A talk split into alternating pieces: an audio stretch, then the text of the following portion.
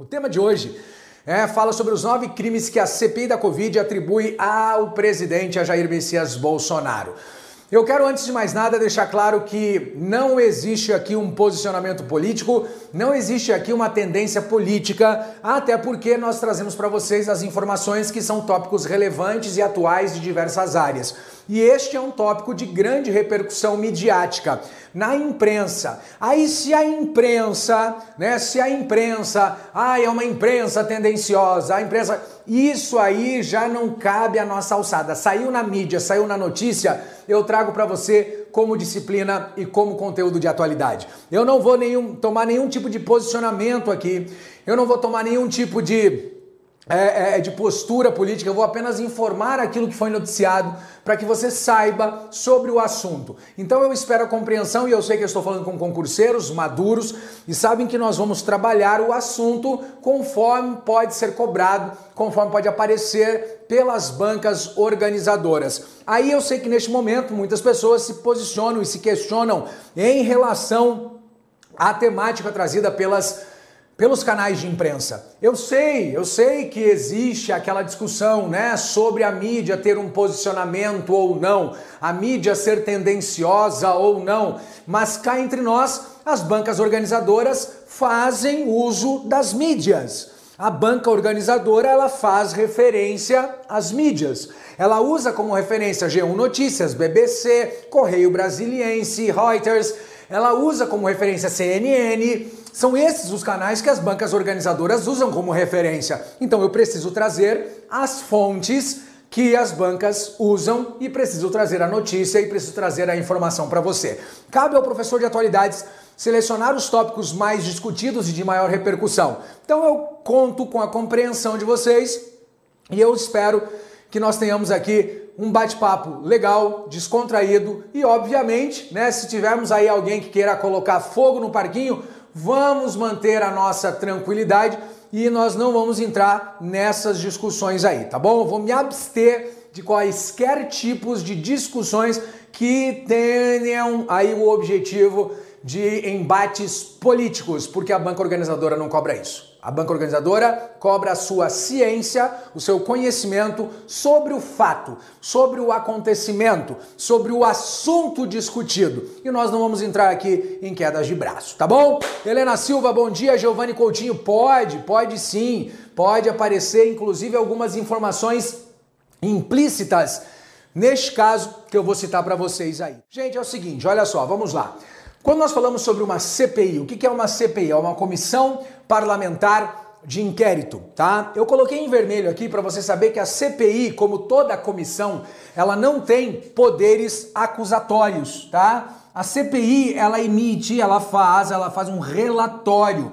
Ela faz um relatório baseado naquilo, né? Naquilo que ela se preocupa, naquilo que ela é, tem como alvo, como objeto. É basicamente isso. Então nós temos a CPI tendo aí como base né, a temática, o assunto em questão, e ela é formada com parlamentares, como o próprio nome já diz. Então é uma comissão parlamentar de inquérito, mas ela não tem poderes acusatórios. Então o relatório da CPI é como se fosse um parecer é como se fosse a visão desta comissão que é apresentada à casa, no caso da comissão da Covid, apresentado ao Senado e após a apresentação ao Senado, se acolhido pela casa, este relatório final pode ser encaminhado, neste caso, encaminhado à Procuradoria-Geral da República para que ela conduza as investigações, né, principalmente relacionadas aos indiciados com o fórum privilegiado,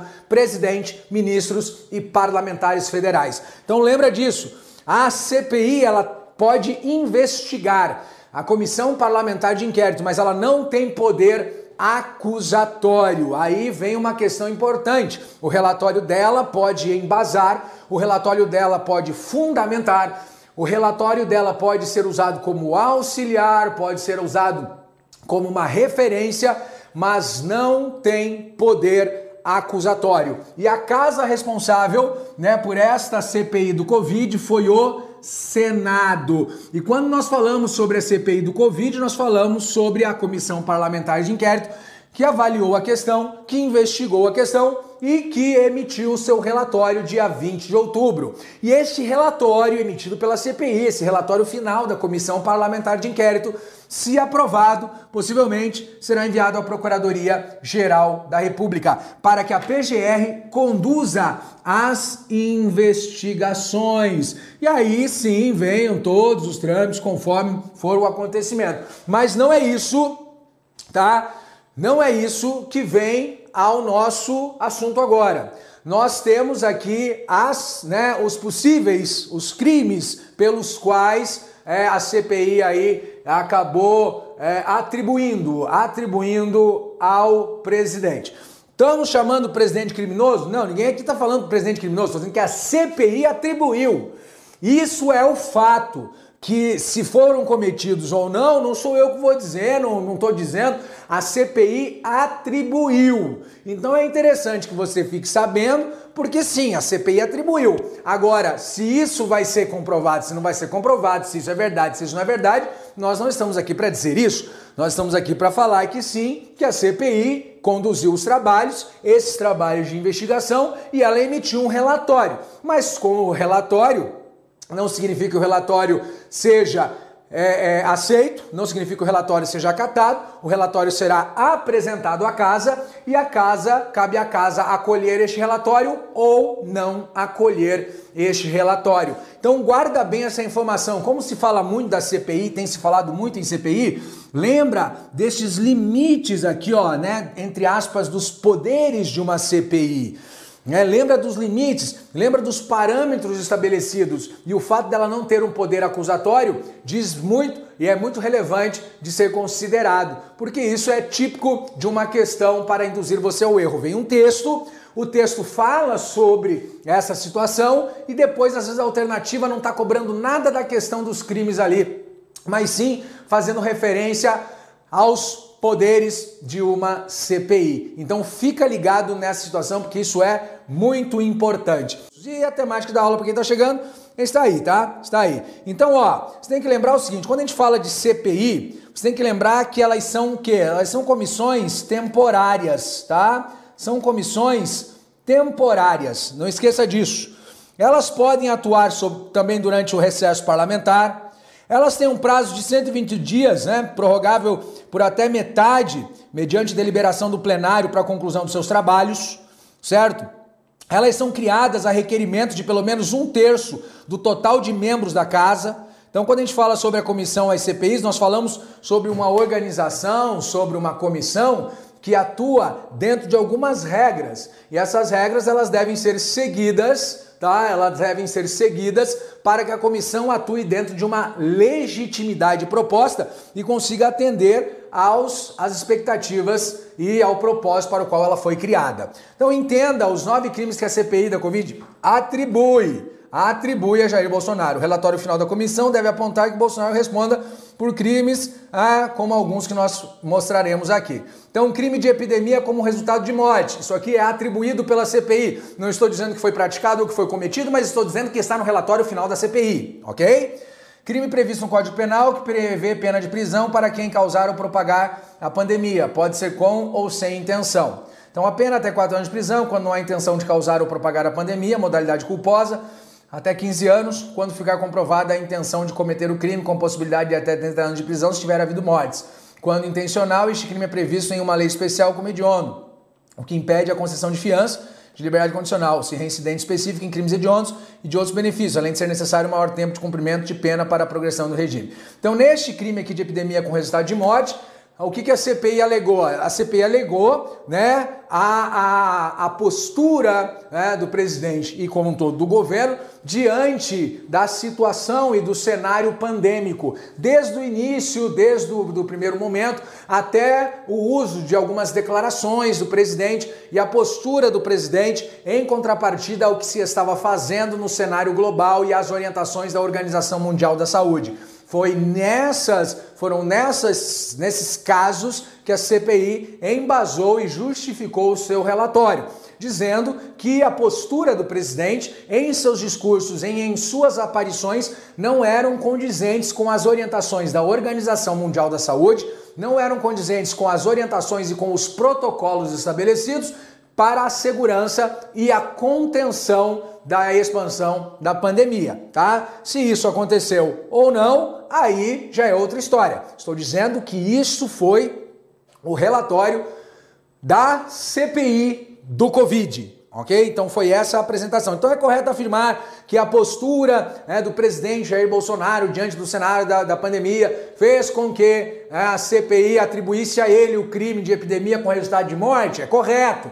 Agora, se é ou não culpado, é outra história. Mas sim, alegando, usando como referência a postura e as atitudes, as ações do governo diante do cenário, principalmente declarações do presidente em relação ao protocolo de tratamento e às orientações da OMS, foi que a CPI emitiu este relatório e embasou, justificou a sua versão. Tranquilo? Beleza? Vamos lá, outro crime. Segundo, crime de infração a medidas sanitárias preventivas. O que é? Crime previsto no Código Penal para quem infringir determinação do poder público destinado a impedir introdução ou propagação de doença contagiosa. Esse item do Código Penal foi usado durante a pandemia pela polícia para fechar bares ou restaurantes que descumpriram regras estaduais que proibiam aglomerações e obrigavam o uso de máscara. Pena, detenção de um mês a um ano e multa. Pena é aumentada de um terço o agente é funcionário de saúde pública ou exerce profissão relacionada à área da saúde. Então, infração a medidas sanitárias preventivas, isso aí foi colocado no relatório, principalmente, volto a dizer, né, em relação à postura do presidente, tá? A postura do presidente diante das situações de aglomeração pública, resistência ao uso de máscara, ao incentivo, incentivo às manifestações, né? Como chefe de Estado e chefe de governo. Entenda que neste momento a CPI se refere à pessoa, não à pessoa, perdão, mas à figura política, tá? A figura política. Essa é a situação. Se está certo ou se está errado, gente, isso não é o caso. Eu não vou discutir isso com vocês. Eu estou dizendo que isso é um dos crimes que está lá. Você sabia disso? Então, é, eu estou informando você porque essa é uma situação que pode aparecer sim. Aí você fala, poxa, mas pode aparecer numa prova esse tipo de coisa? Pode aparecer, é só você pegar, por exemplo, situações políticas de anos passados envolvendo presidenciáveis e presidentes passados que foram temas de provas. Eu sei, professor de atualidades enfrenta assim uns momentos onde a gente trabalha temáticas que não agradam todo mundo. Então, se não agrada a você esse tema, tudo bem, me desculpa, mas eu não posso deixar de trabalhar um tema delicado só porque esse tema desagrada algumas pessoas. Eu preciso trazer a temática eu preciso trazer a notícia, eu preciso trazer o assunto, porque se a gente ficar se escondendo, não, não vou falar isso porque isso pode trazer burburinhos, isso pode trazer desagrado, ah, eu não vou estar sendo o professor que eu sou. Então eu estou trazendo a informação para você. Eu estou dizendo, não estou dizendo que é culpado, não estou dizendo que é inocente, não cabe a mim, eu estou falando que foram, foram esses os temas do relatório. Alguém falou sobre a alteração do relatório. Como o relatório final, ele não é alterado. Ele vai ser apresentado à casa. Se acolhido, será encaminhado à PGR, tá? A Procuradoria Geral da República, ok? Crime, emprego regular e irregular de verba pública. O que é? Crime previsto no Código Penal para funcionário ou agente público que emprega recursos públicos de forma irregular, diferentemente do previsto originalmente. Tá? A pena até três meses de detenção ou multa, na prática é um crime de pequeno potencial ofensivo, cabendo transação penal, acordo e aplicação apenas de multa. Então esse também é um dos crimes atribuídos aí pela CPI, pelo relatório final da CPI do Covid, o emprego irregular de verba pública. E este foi um dos pontos que causou, causou um pouco de discussão, né? Causou um pouco de discussão. E, e essa discussão foi justamente pelo fato da dificuldade da comprovação é, na, na questão do uso irregular da verba. E a questão do uso irregular da verba pública, ela se deu justamente pelo fato da, da não comprovação do uso de algumas verbas destinadas principalmente à contenção é, e o combate à expansão da epidemia. Ah, principalmente quando tivemos aqueles problemas dos cilindros de oxigênio, é, problemas relacionados à compra de lotes de vacina, problemas relacionados também ao incentivo e à pesquisa para a vacinação. Foi ah, colocado e anexado ao relatório que algumas algumas dessas, dessas verbas, algumas verbas destinadas a este propósito científico de pesquisa e as verbas também destinadas à compra de vacina e também investimentos em cilindros de oxigênios não foram usadas como deveriam ser usadas dentro deste propósito e usadas de outras maneiras. Não significam que tenham sido usadas de forma. É, é, é, é não significa que tenham sido roubadas, não é isso, tá? Não significa, elas só não foram usadas para o que a lei havia destinado, tá? Para o que a lei havia destinado. Significa que houve uma irregularidade entre a finalidade da verba e o que a lei dizia que a verba deveria fazer ou onde a, verba deveria ter sido aplicada. Então, por mais que tenha sido relatório é, ou melhor, a comissão parlamentar tenha sido da Covid, existe uma relação com as verbas, mas não esqueça que a associação da verba, neste caso a verba pública,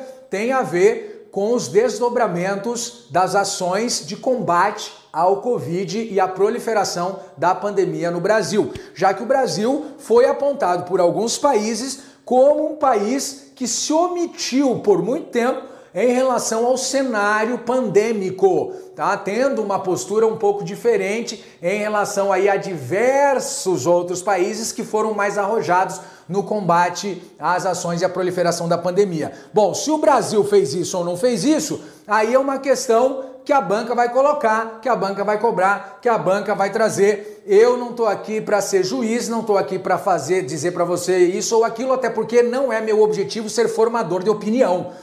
Tá? Eu estou sendo sincero com você, porque jamais a prova vai cobrar a opinião do professor Júlio Reiser. A prova vai cobrar a interpretação do texto, a prova vai cobrar a transcrição do texto. Então, quem vem para minha aula achando que vai ouvir a minha opinião está muito enganado, porque a banca organizadora não cobra a opinião do Júlio Reiser. Se um dia a banca organizadora cobrar a opinião do Júlio Reiser, aí eu vou expor a opinião do Júlio Reiser a banca organizadora cobra a transcrição e o relato de fatos. E até agora, se você está entendendo e associando isso, é isso o mais importante. Beleza? Tranquilo? Vamos lá. Próximo, crime, incitação ao crime, tá? Presta bastante atenção que aqui a gente tem bastante coisa para falar. Crime previsto no Código Penal para quem incentiva publicamente a prática de qualquer crime previsto em lei. Pena até seis meses de detenção ou multa. Na prática, é um crime de pequeno potencial ofensivo, cabendo transação penal e aplicação apenas de multa. Então, o que, que foi esse crime de incitação ao crime? Isso aqui aconteceu principalmente, né? É, é, é, ou melhor, o relatório ele usou simplesmente tá, a, a citação aí, ou melhor, a referência de citações feitas em redes sociais. Talvez essa tenha sido, talvez não, essa foi a CPI que mais acolheu depoimentos, relatórios, falas e pronunciamentos feitos em redes sociais. Quando nós temos qualquer tipo de incentivo, pronunciamento ou fala em desacordo com o protocolo de saúde estabelecido, em desacordo com a orientação né, básica estabelecida para a segurança dentro do aspecto saúde, prevenção e combate à pandemia, hum, a CPI, né, a comissão parlamentar, entendeu que isso foi uma incitação ao crime, ou seja, eu não estou é, atendendo uma solicitação, uma orientação básica. Se eu não estou atendendo e incito as pessoas a também não atenderem, eu estou incitando a essa prática. Se eu não estou usando máscara e incito as pessoas a não usarem máscara, eu estou incitando a essa prática. Se eu não tomo vacina e incito as pessoas a não tomarem vacina, se eu incito as aglomerações, se eu incito e por aí vai. Então, neste ponto foi o ponto aí usado pela CPI para atribuir este crime tá certo? Para atribuir este crime. Lembrando, mais uma vez, que o fato da CPI, em seu relatório final, ter atribuído estes crimes, não significa que é, a, a, o presidente seja ou não seja culpado, até porque a CPI não tem poderes acusatórios. Ela investiga, inquer depois. A condução das investigações caberá à Procuradoria-Geral da República. A CPI apenas né, emitiu seu relatório final que será lido para a casa. Qual casa? O Senado. Lembrando, quando falamos sobre o CPI, falamos sobre comissão parlamentar de inquérito. Então ela está ligada ao poder legislativo, beleza? E existe desde né, dos tempos antigos aí. A gente CPI não é uma coisa nova. A gente acha que CPI surgiu lá em 1992, quando tivemos o Collor sendo alvo da CPI, que não, em 1992 tivemos a CPI que foi responsável, né, pela investigação de algumas questões relacionadas aí ao Caixa 2, da campanha do Collor e tudo mais, mas não foi a CPI responsável pela saída do Collor, assim como não foi a CPI responsável pelo impeachment da Dilma. Não confundam as coisas. Não confundam as coisas. A CPI emitiu seu relatório, tá? Emitiu seu relatório. É como se fosse assim, ó, o parecer dela, ó, o que a gente achou foi isso. Vocês acolhem ou não acolhem? Se acolhe, se a casa acolhe, encaminha e toma providências. Ok? Tranquilo até aqui? Sossegado? Voltando ao próximo crime. Falsificação de documentos particulares é crime previsto no Código Penal que estipula penas de prisão para quem falsifica parcial ou totalmente um documento público ou particular. Não se exige pela lei que a falsificação tenha algum objetivo específico, pena de 1 a 5 anos de prisão. Falsificação de documentos particulares, esse aqui no relatório foi mais em relação aos dados, né? foi mais em relação aos dados aí, aos dados apresentados é, é, sobre o avanço da Covid, sobre os números naqueles relatórios, né, principalmente naquela dança das cadeiras dos ministros, onde nós tínhamos relatórios questionáveis sobre o aumento de mortes, depois a mudança e alteração de dados e referenciais. Até porque o Brasil ele teve uma certa dificuldade em estabelecer parâmetros e variáveis para estes dados. Né? Nós tivemos aí, nós demoramos um pouco, digamos assim, para é, apresentar quais seriam os referenciais científicos utilizados é, para a apresentação dos dados em relação aos infectados, aos mortos pela Covid. E isso levantou alguns questionamentos sobre a veracidade desses dados no quesito transparência e publicidade. E isso foi colocado na CPI ou no relatório da CPI como falsificação, ou seja, a alteração dos dados para diminuir o impacto né, que nós tínhamos diante da opinião pública por conta da expansão da pandemia, que, segundo alguns relatores, era muito maior do que realmente aparentava ser e que o impacto seria muito maior. E aí, obviamente, volto a dizer, isso faz parte do relatório da CPI, tá bom? Vamos lá, o próximo: crime de charlatanismo. Crime previsto no Código Penal que pune quem divulga, propaga ou anuncia a cura de uma doença de um modo não autorizado pela ciência como meio secreto ou infalível, por exemplo, três meses a um ano de detenção. Aí sobre é, os kits aí de remédios que foram é, considerados por meio de estudos até então é, é, é, ineficazes. Aí entra o charlatanismo nesse sentido. Quando nós falamos de charlatanismo, é quando você vem e promete uma cura é uma cura por meio de uma alternativa, por meio de um meio, é, pela forma, usando um mecanismo ou um meio que não é comprovado pela ciência, não é autorizado pela ciência.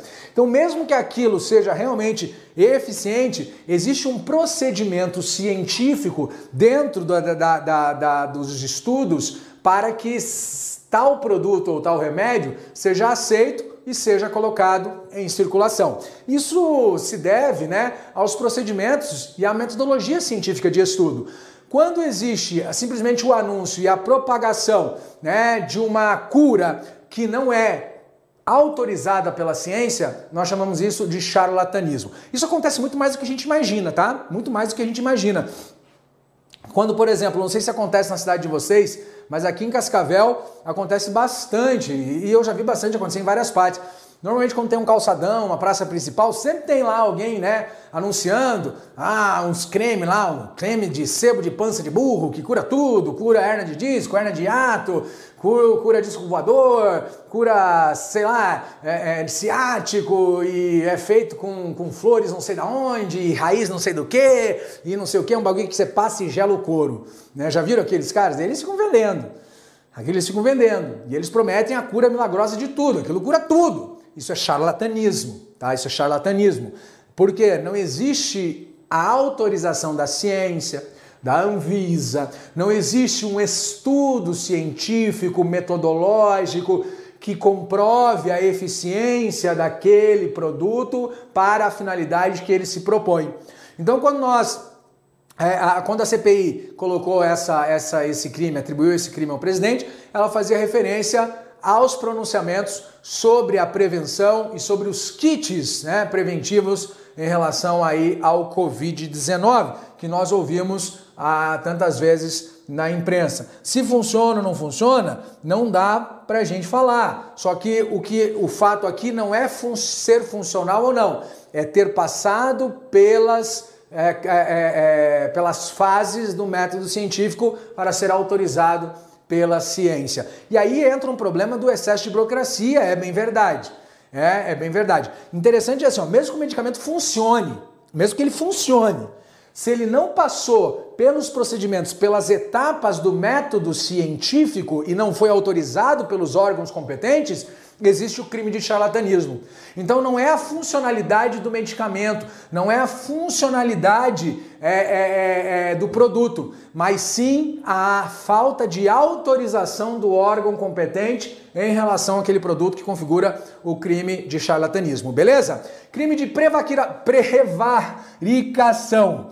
Crime previsto no Código Penal para quem retardar ou deixar de praticar indevidamente ato de ofício ou praticá-lo contra disposição expressa de lei para satisfazer interesse ou sentimento pessoal. Refere-se ao caso de um funcionário público que não faz algo que deveria fazer porque busca algum objetivo ou atrasa essa tarefa.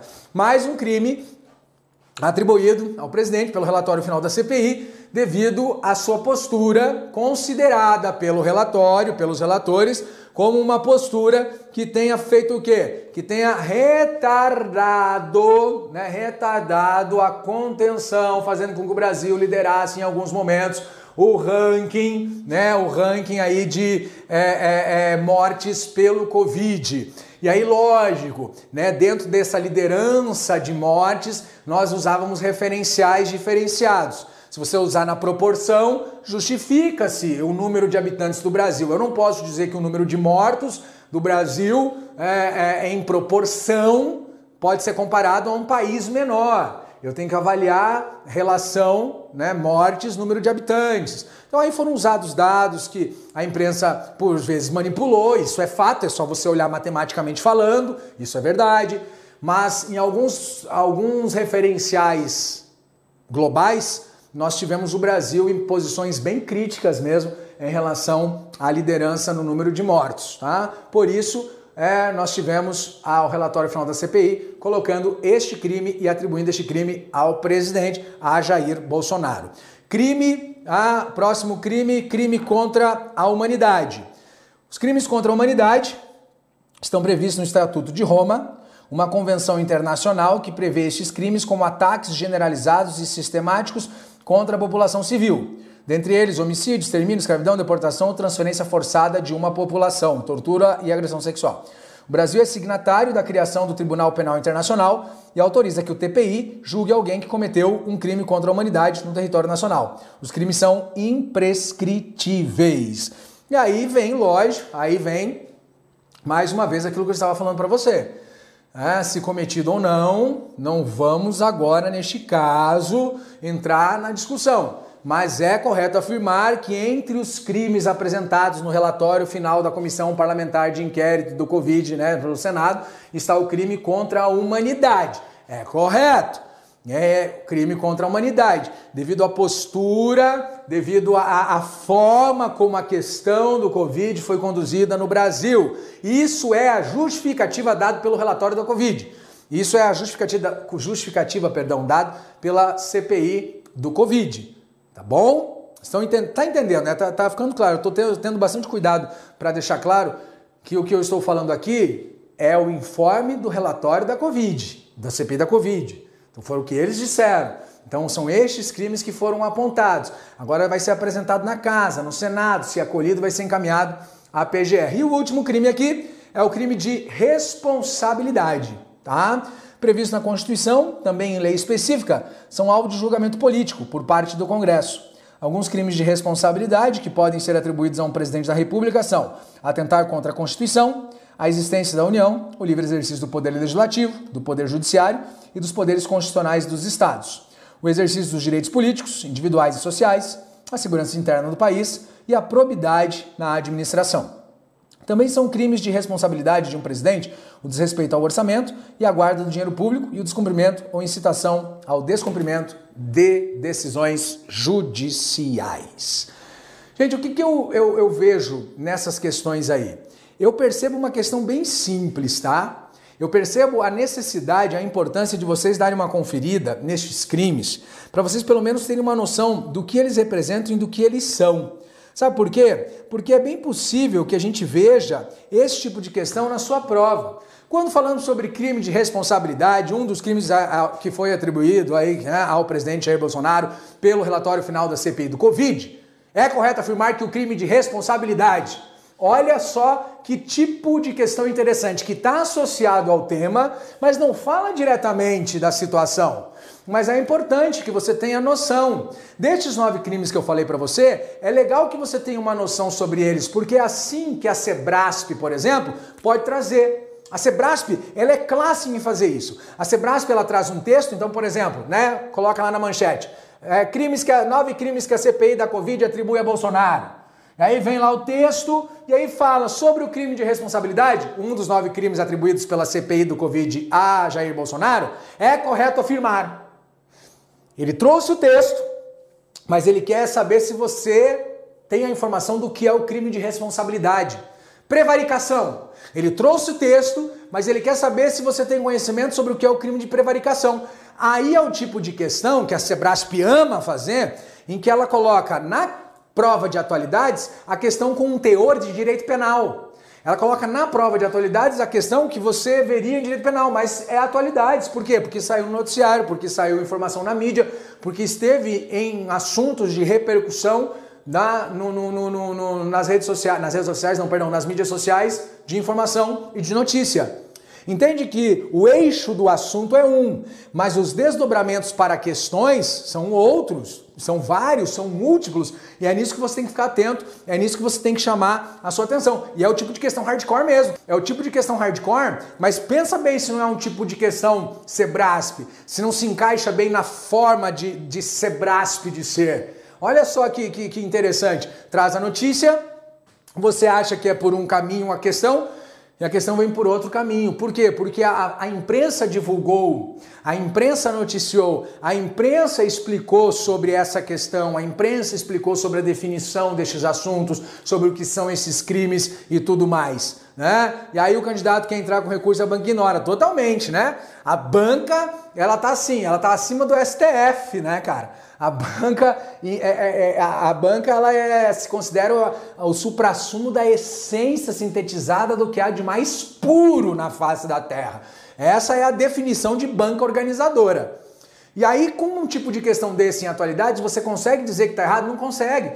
Por quê? Porque foi um tema noticiado? Foi. Saiu na, na, na, na, na imprensa? Saiu. Foi amplamente divulgado? Foi. Entra em atualidades? Entra. E aí ela pode fazer toda a repercussão e a distribuição do assunto, cobrando nesse sentido essa forma de temática que eu trouxe para vocês.